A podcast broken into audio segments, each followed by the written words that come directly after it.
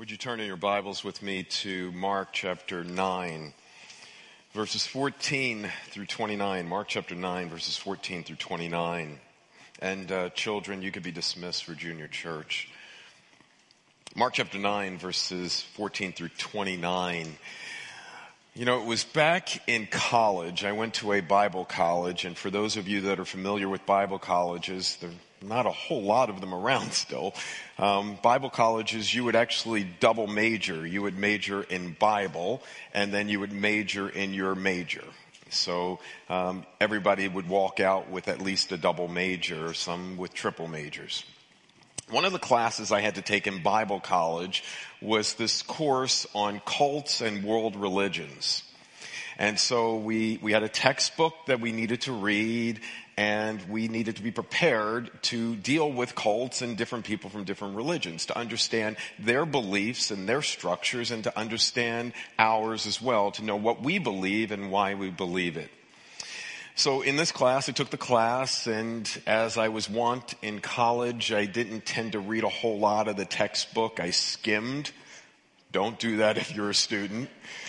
I skimmed my textbook and one of the assignments at the end of the course was that we needed to interview somebody from a cult or a world religion, a leader from that group. And so I figured out who I was going to interview, the cult that I was going to interview, and I found a leader of that cult in my um, area. And I can remember it. It's three decades or more ago. That's how old I am. Um, three decades ago, amazingly enough, but I can remember it like it was just today. I, I, drove in my car. I know where I parked. I can even see the man's office. I walked across the street, sat down with this guy, and I figured I've got my verses down. I know what they believe. This is going to be easy. It wasn't. Now, we may have had a different God. We clearly did. We had a different viewpoint on the Lord Jesus Christ. We had a different viewpoint on the Holy Spirit. We had a different viewpoint of what the Holy Scriptures were.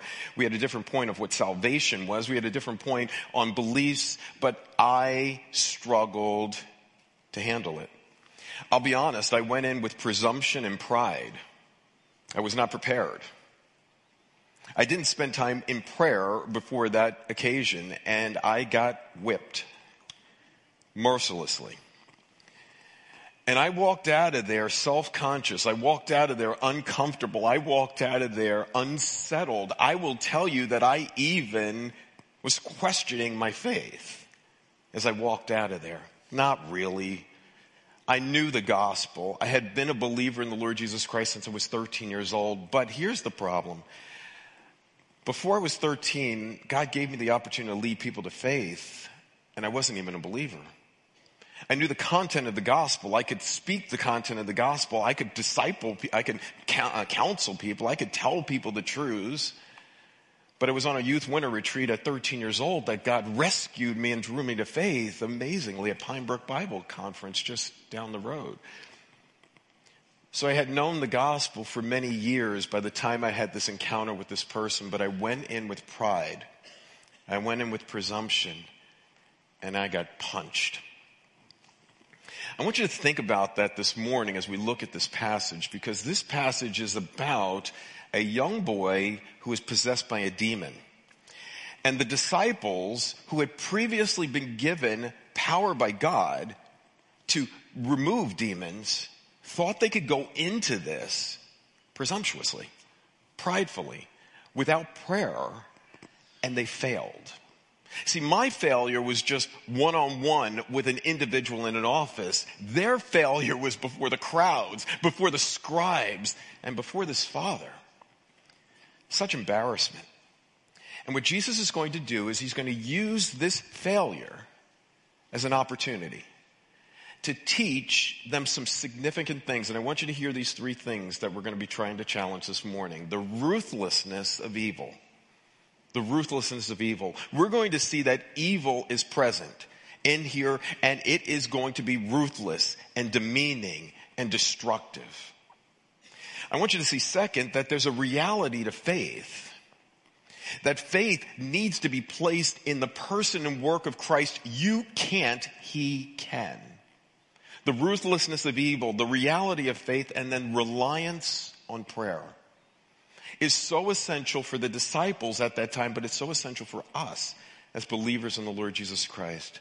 So would you pray with me as we begin and look at this text? Lord, today, I pray that you would remind us of our great danger of self-reliance, the great danger of presumption, the great danger of pride, and the great danger of prayerlessness in our lives. Father, there's so many of us that know the truths of your word. We know your gospel. But from, sometimes, Father, we just forget that we are dependent upon you. So, Lord, I pray that you would fill us by your Spirit. I pray that you would show us your Son. I pray that you would magnify your grace and glory in our lives and through our lives and help us to reflect you. And in Jesus' name we pray. Amen. Okay, so the way I'm going to do it is this. I'm going to walk you through the text and give you an overview of the passage, just step by step through the passage, and then I'm going to pull out those three points that we talked about. So let's look at the passage first. First, I want you to see a dazzled crowd. There's a dazzled crowd here. It says here in verses 14 and 15, and when they came, Who's they? They, the they is Jesus Christ and then the three disciples, Peter, James, and John. As we heard last week, they were on the Mount of Transfiguration and now they're coming down the mountain. It's almost symbolic of what happened with Moses. If you remember at Moses at Sinai, is he is on the mountain, he's receiving the Ten Commandments, and he comes down to the valley and he sees all the discord that is happening. That is symbolic of what's happening here. Jesus comes down from the Mount of Transfiguration and he comes to the valley and he sees the discord.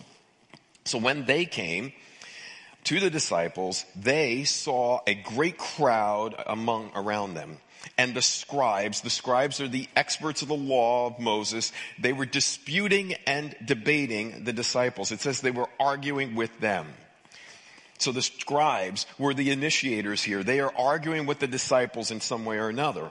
We'll find out why in a moment. And immediately, all the crowd, when they saw him, the crowd sees Jesus now, what they do, they were greatly amazed and they ran to him and greeted him. Now some hypothesize, I don't believe this is true, some hypothesize like Moses came down from the mountain with this glow on his face, that Jesus came down with this glow on his face. I don't believe that. Um, because Jesus had told the disciples, don't tell anybody. So if he has this glow, it's, everybody would have known something was different. I just think it was Jesus' fame and popularity and that they had been waiting there for Jesus and now they're running to Jesus. They, they're amazed by him, it says greatly amazed, overwhelmed with wonder, excited. He had like a celebrity status at this time. This is the place of popularity. It's going to descend as his message is going to get harder to these people. Okay, now, so we have this dazzled crowd and they ran up to Jesus. Now we go to the disputing scribes, verse 16. And then he, Jesus asked them, who are you arguing with, or what are you arguing about with them? Now there's some question about who's the them and you, and I'm not completely sure. He could be saying here, what are you, scribes, arguing with them, my disciples, about? That's possible. It could be, what are you, disciples, arguing with them, the, um, the um, scribes, could be. And it could be the crowd. I'm not completely sure. I tend to believe is, what are you, scribes, arguing with my disciples about?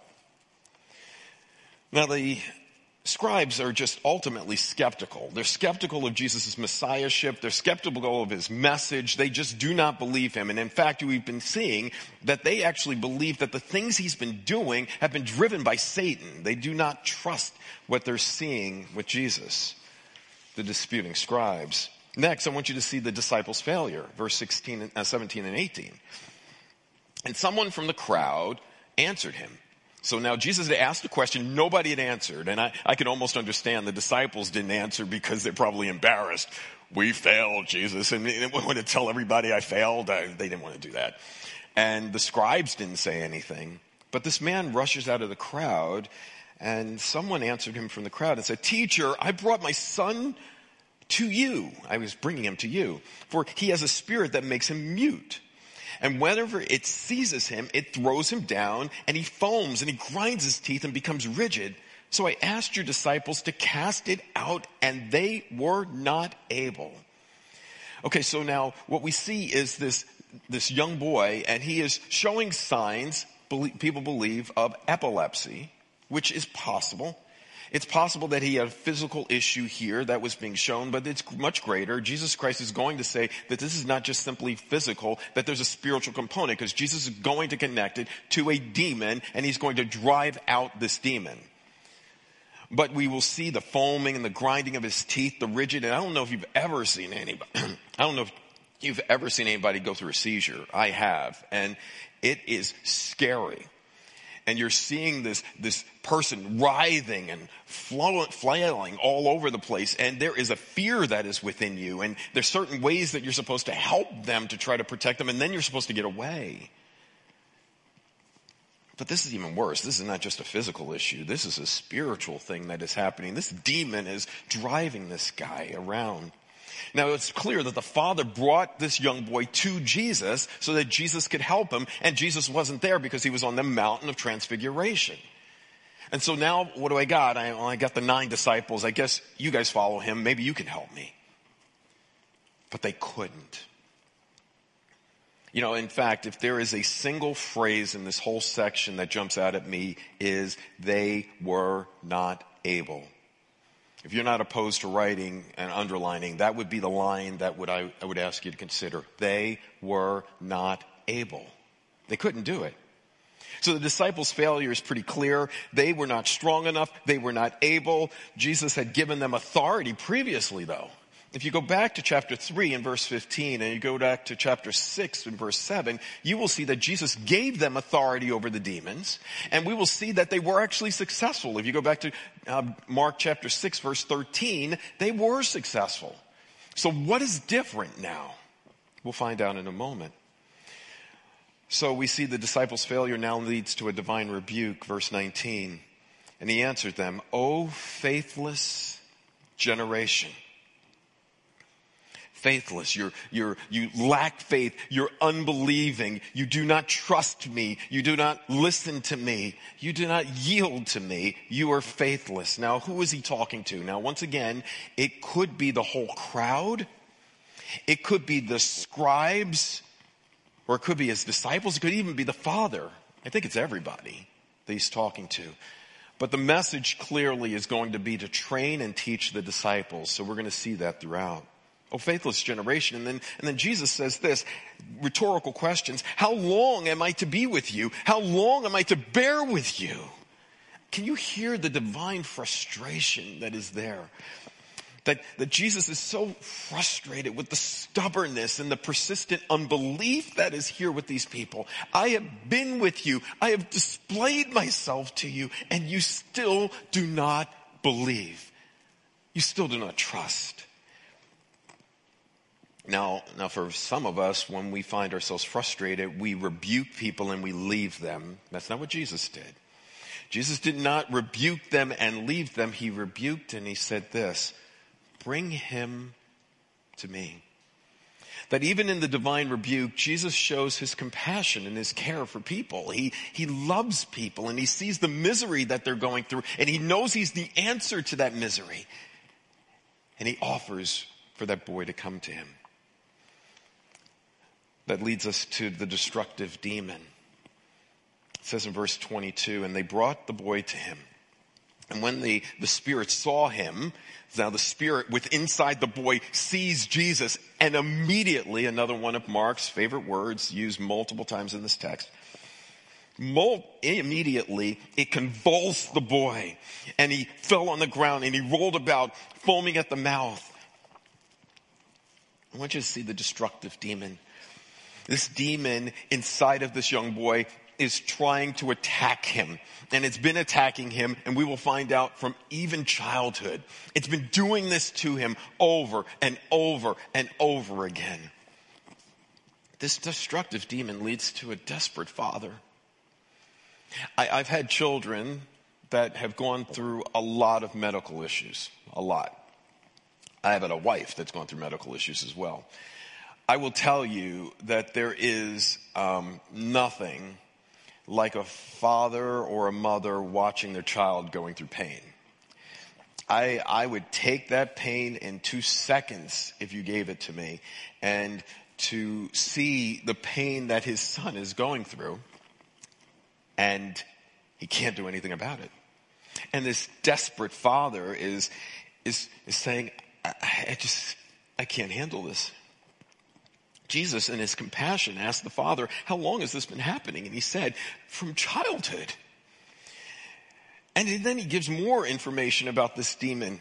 It cast him into the fire and often into the water with the goal of destroying him.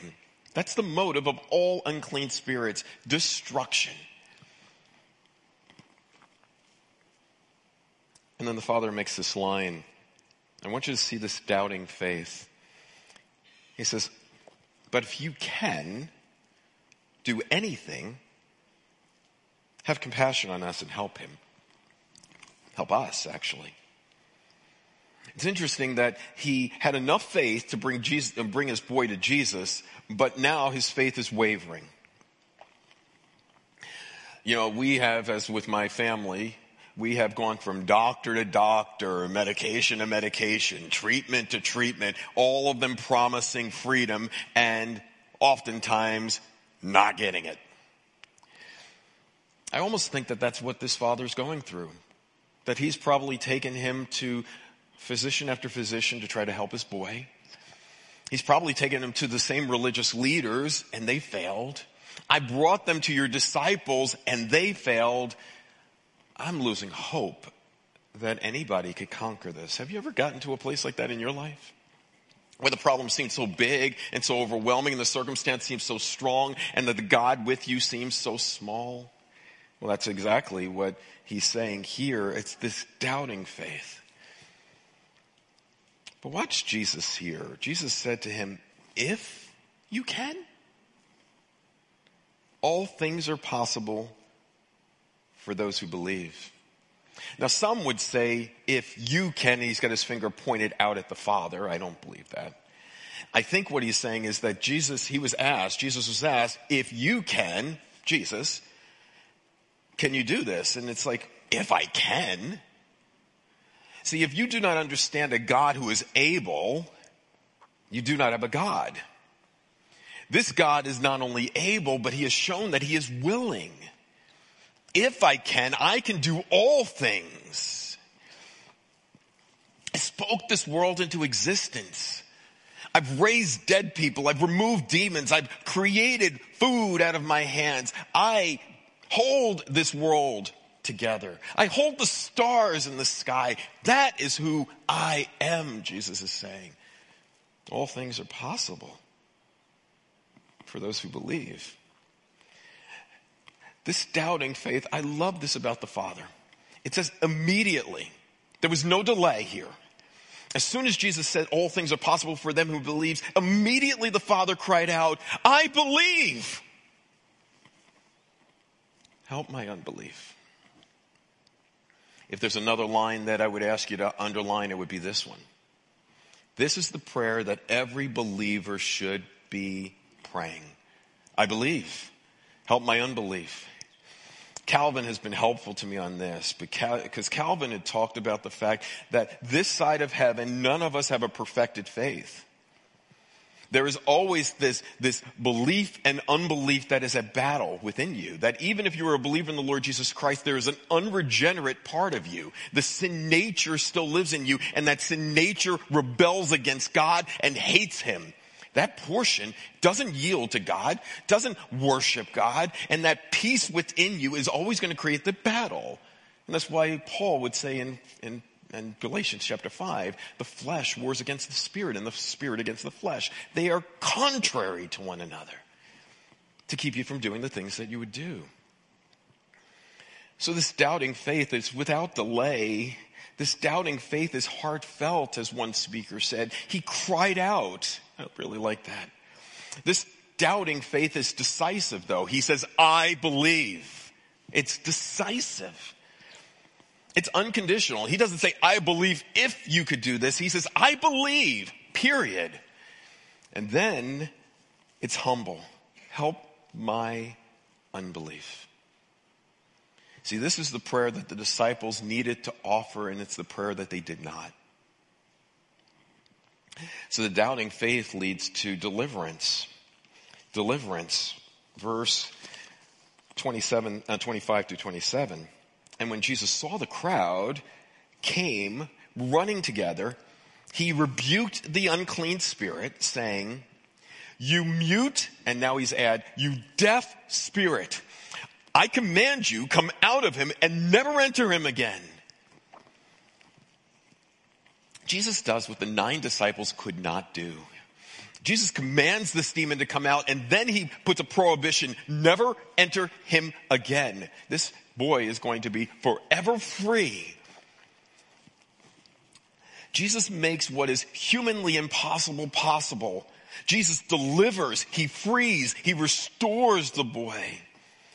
And Jesus gives the boy back to his father. Oh, it's so amazing. He says, come out of him. And after crying, once again, these demons do this. After crying and convulsing him terribly, it came out of him. And then the boy was like a corpse. So that most of them said, he is dead. But Jesus, the compassion of Jesus, he took him by the hand. He lifted him up and he arose. I don't know if this boy had actually literally died. I don't know. Or if he just looked like he died. But what jumps out at me is here is that this boy was seemingly dead and now he's alive and he's given back to his father. So here's the whole point of the text the danger of self reliance in verses 28 through 29.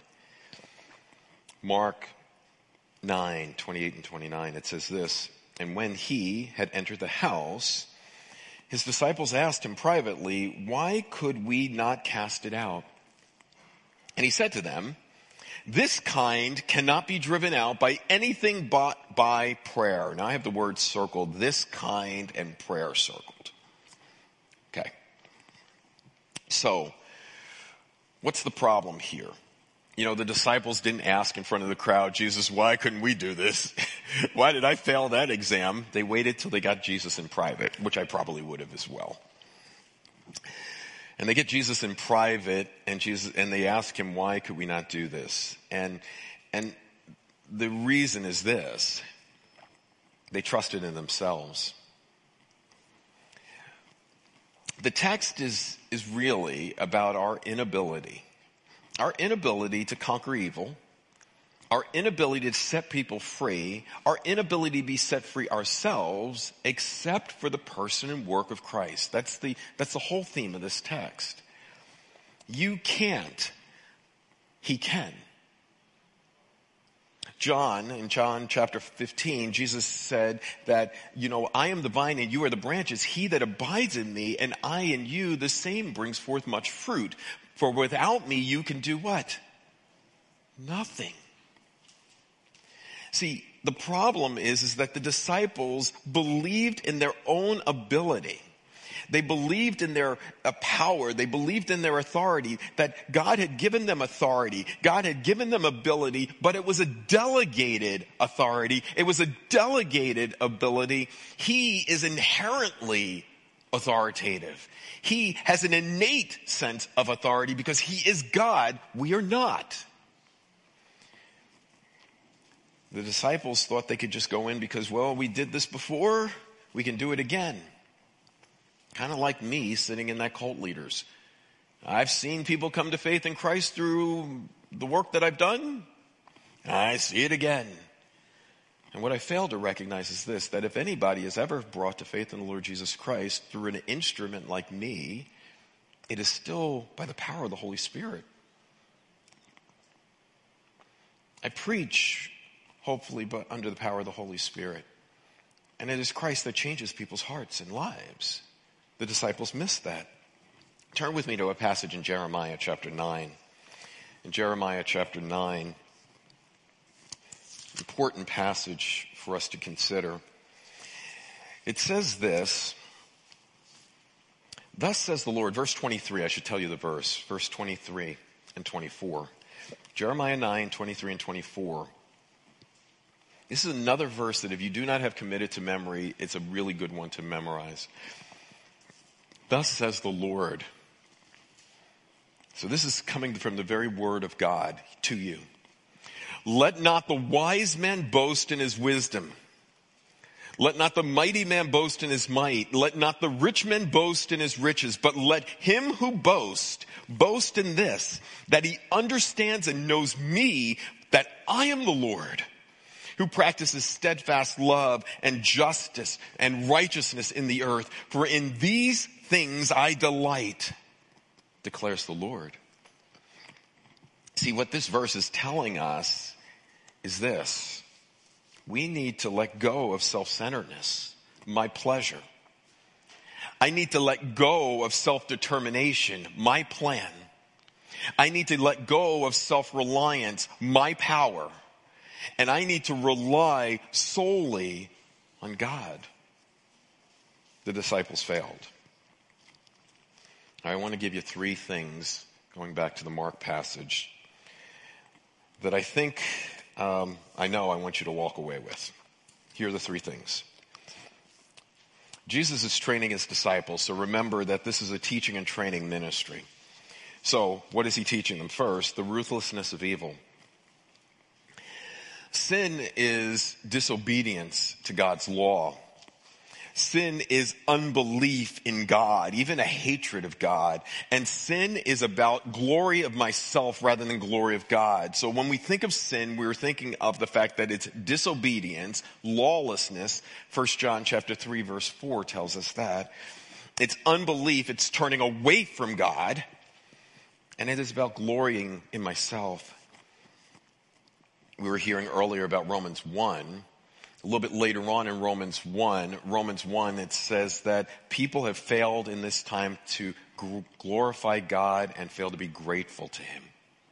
See, we're here to glorify Him and to be grateful to Him. And when we fail to glorify Him, it is the heart of sin. I want you to know that there is an external evil in this world. And the external evil in this world is considered in two components. The world system that is out there, and then Satan and his demons. That we are living under a philosophy, we're living under a belief system that is godless. You cannot turn on a TV program undiscerning, lacking discernment, and just take in what they are telling you as though it is true. It is not. You have to compare like the Bereans in Acts chapter 17. You have to compare what you are hearing and what you are seeing through the lens of God's word. Just because somebody has great sincerity, just because they have great passion doesn't make it true. Just like the man that sat before me. He was believing something deeply and he beat me down terribly, but the reality is he was wrong. So I need you to know that there's a world system that is out there that is godless. There is a supernatural system that is out there that is godless. That's Satan and his demons. We see in Isaiah chapter 14 that Satan fell along with a series of angels, fallen angels, and they are now out there scouring the world. Those are external evils. We see that here in the story, but there's an internal evil that you need to be aware of your flesh, your nature of sin, that unregenerate part of you hates God. There's some basic characteristics of evil. Evil is deceptive. It lies. Young people, I am a university professor. I get the privilege of teaching in a Christian university. I can't even imagine what it's like to go out into the world and even in a Christian university, you can believe, you can hear things that are just not true. There are Christian churches where you hear things that are just not true. I need you to be very careful that the things that people teach, there's some things that are just absolutely deceptive. Adults, you turn on your cable news stations And just because they say it's true doesn't make it true. Evil is deceptive. Evil is destructive. We see in the story that this boy was being destroyed by this demon. This demon wanted to destroy him. He wanted to destroy this, this boy's relationship with God, this boy's relationship with others. That is what evil does. It is deceptive. It is destructive. But evil is deadly. See, you cannot thumb your nose at God's standards and not expect that there is going to be a penalty to pay there is an evil that if we allow to grow stronger in our lives, it will gain more ground in our lives. So, so young people, adults, parents, older people, I am begging you, recognize that evil is deceptive, it's destructive, and it's deadly. Here's the second thing I want you to know. Not only the ruthlessness of evil, but I want you to know the reality of faith. Because I think that's the central theme of this whole passage that all people, I want you to know is this. All people are people of faith. All people are people of faith. Now that may sound interesting to you, but every single person born in this world is born as a worshiper. They were created to worship God. When they choose not to worship God, they will worship something other. And so all people in this world live their lives with faith. Even the atheist puts their faith in their atheism. So I need you to recognize that as you look at people, they are going to be people of faith. But there's a second thing I need you to know. True saving faith is based on the object of your faith. The foundation is the person and work of Christ. The scribes had their faith in their laws. The people had their faith in seeing a new show. The father may have had their faith, his faith in that Jesus could heal his son. The disciples were faltering in their faith, but it was true saving faith. It comes down to who do you trust in as your Lord and Savior? Who do you trust in for your salvation? See, it's, it's humility. It's, it's coming to Christ as the foundation. It's coming to Christ and his cross. It is recognizing that he alone is the answer to your greatest needs. There's a third thing I want you to know about the reality of faith. Not only that all people are people of faith and the true saving faith is based on the object of your faith, trusting in the person and the work of Christ. But it's not about, third thing, it's not about the proportion of your faith. It's about the presence of your faith. It's not about the size or the dimension of your faith. It's not about the magnitude or the degree of your faith. It's not about the proportion of your faith. It is about the presence of faith, reality in your life. The theologians tell us that the faith is, is knowledge. It's knowing the truths, knowing that there's a God, knowing that we are sinners, knowing that there's salvation, knowing the truths of the gospel. But that is not enough for salvation theologians will tell us then it's not just about knowledge, it's about belief, assent. That I actually have to believe this information to be true. It's not only that I have the information, but I believe this to be true. Deeply in my heart. I believe that this is real. I believe the revelation of what God says is true. But there's a third element of saving faith. It's not just knowledge. It's not even just belief. Because the demons know Christ is God. They believe that Christ is God, but they're not saved. It's trust. See, it's knowledge, it's belief, it's trust. It includes our, our knowledge and belief, but trust goes even further. Trust is a dependency upon God alone. See, He is the one that helps us. He is our power. We must depend upon Him. That's what the disciples failed to recognize. So Jesus is teaching them that there is a ruthlessness to evil. Jesus is teaching them that there's a reality of faith. But lastly, Jesus is teaching them that they need a reliance on prayer. A reliance on prayer. Theologians call it means of grace. Some people don't like using the term, but means of grace are ways that God, instruments that God will use to display his grace and gospel goodness to us. Three of the means of grace that God gives us is the word, fellowship, and prayer. See, you need to put yourself under the teaching of the word. And so that means you come to church on a Sunday morning and you hear hopefully a gospel centered message, a biblically centered message, Christ centered, cross centered, word centered, spirit enabled, God glorifying message. That's what hopefully you will hear from here. And that's the only type of church you should be going to. And the word is this precious thing that God communicates to you who he is and what he's requiring of you. It's our only means for faith and conduct. I bet you, I can tell you this, there is usually not a day in my life that goes by that I do not listen to a sermon. Not one. So I may listen to my brother's sermons if, you know, a sermon that they've preached. I may listen to the beauty of the time, and the technology that we're living in. I can listen to sermons from people all around the world. I can listen to dead people's sermons. I can listen to sermons of people that are alive today, but I want to put myself under the word. Put yourself under the word.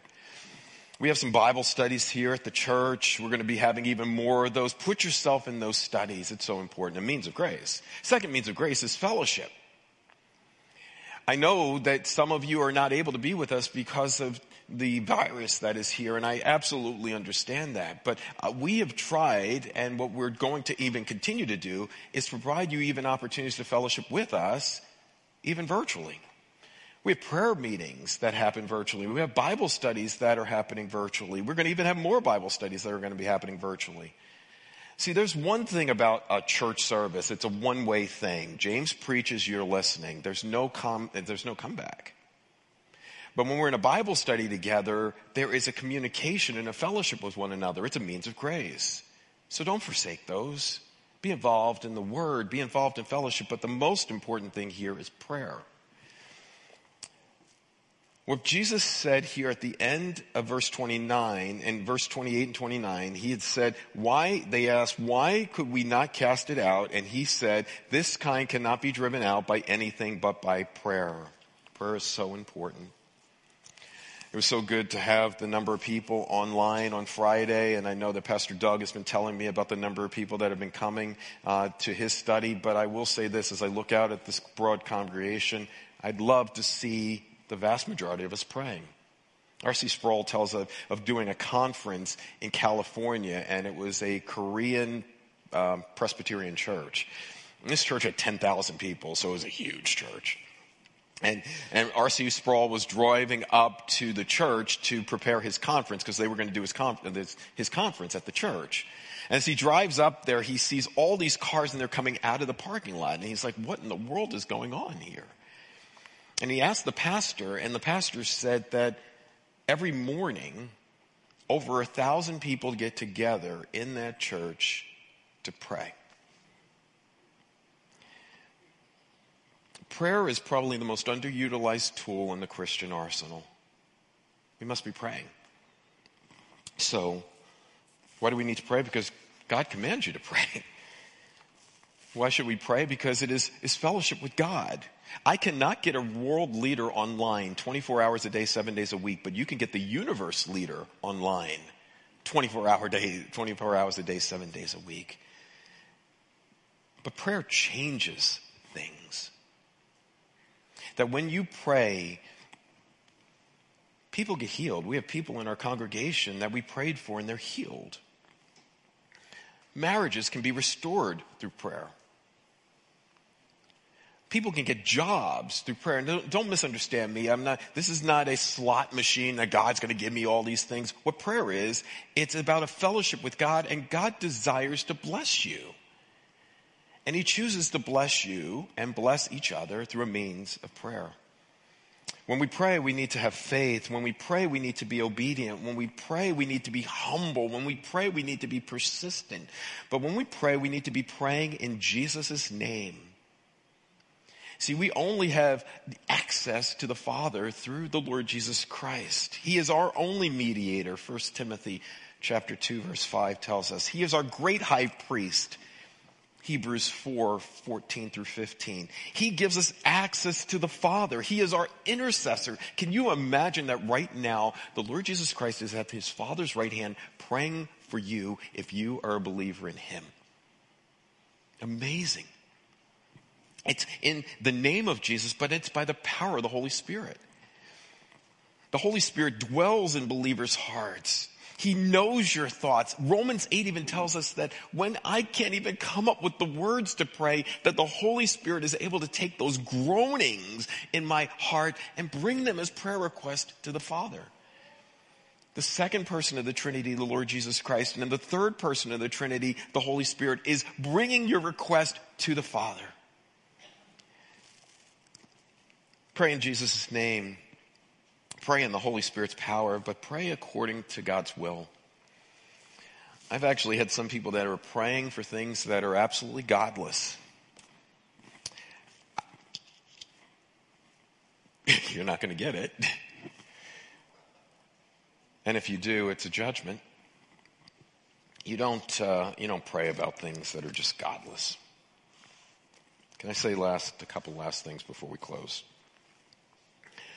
We are living in a um, pretty evil time. There was a church in California that was bombed recently because they took a stand against the sexual immorality of the day. There's a church that had protesters walk in because they were protesting abortion, that, that they were protesting abortion, and the people were chanting, defund the police, fund abortion.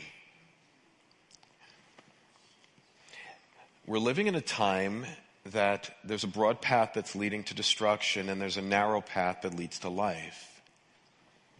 We need to be trained by God. We need to be taught by God. And then we need to go out in the boldness of the Spirit's power into a world that is lost and dark.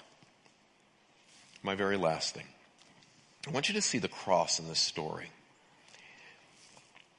I hope I'm not pulling this out of context. We have a father up on the mountain of transfiguration. We have a father in the valley here with his son. We have a father who says, this is my beloved son. We have a father in the valley who loves his son desperately. We have a father who sees the suffering of his son that is coming. We see a father in the valley whose son has been struggling since the very beginning we see a suffering that is going to lead to death from the Heavenly Father's Son. I see a son here who may have died, but clearly was close to death, and Jesus rose him again. I see a deliverer in the Lord Jesus Christ, and I see one who has been delivered in this precious boy. And I see one who has returned to his father after he did his work here on earth, and I see another boy who has returned to his father after the deliverer had set him free. So if you walk out of here this morning and miss the fact that it is about faith in the Lord Jesus Christ that is your only freedom, you've missed the story. And whether you're a believer in the Lord Jesus Christ, every day you need to live by faith. And if you're not a believer, if you've never trusted in Him as your Lord and Savior, I pray today would be the day of your salvation. Turn to him. Don't be like those blind scribes. Don't be like the fascinated crowd. Be like this father who says, I believe. Will you trust him today? Let's pray.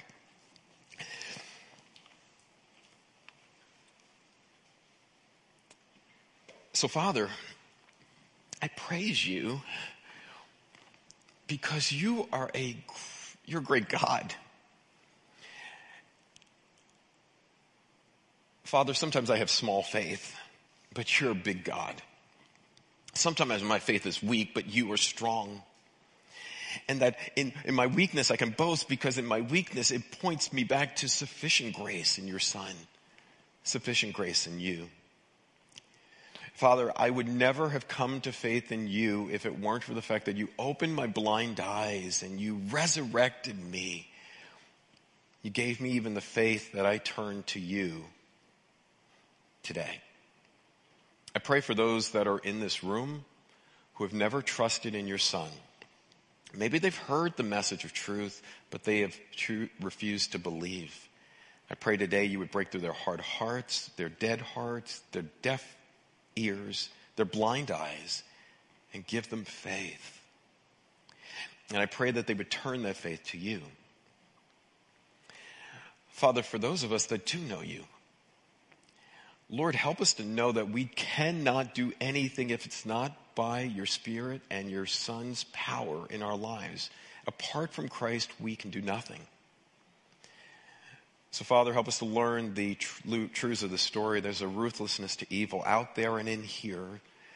There's a reliance that we desperately need in faith, faith, even small faith, but faith that is grounded in your Son. And that we need to rely on prayer and help us to see what you're going to do in our lives and through our lives for your glory and the advance of your kingdom. In Jesus' name, amen. Amen. All right, let us rise, and I would like to uh, pray this prayer over you that Paul prayed over the Ephesian believers. It comes from Ephesians chapter 3, and it says this For this reason I bow my knee before the Father, from whom every family on heaven and on earth is named that according to the riches of his glory, he may be granting you strength with power through his spirit in your inner being, so that Christ may dwell in your hearts through faith.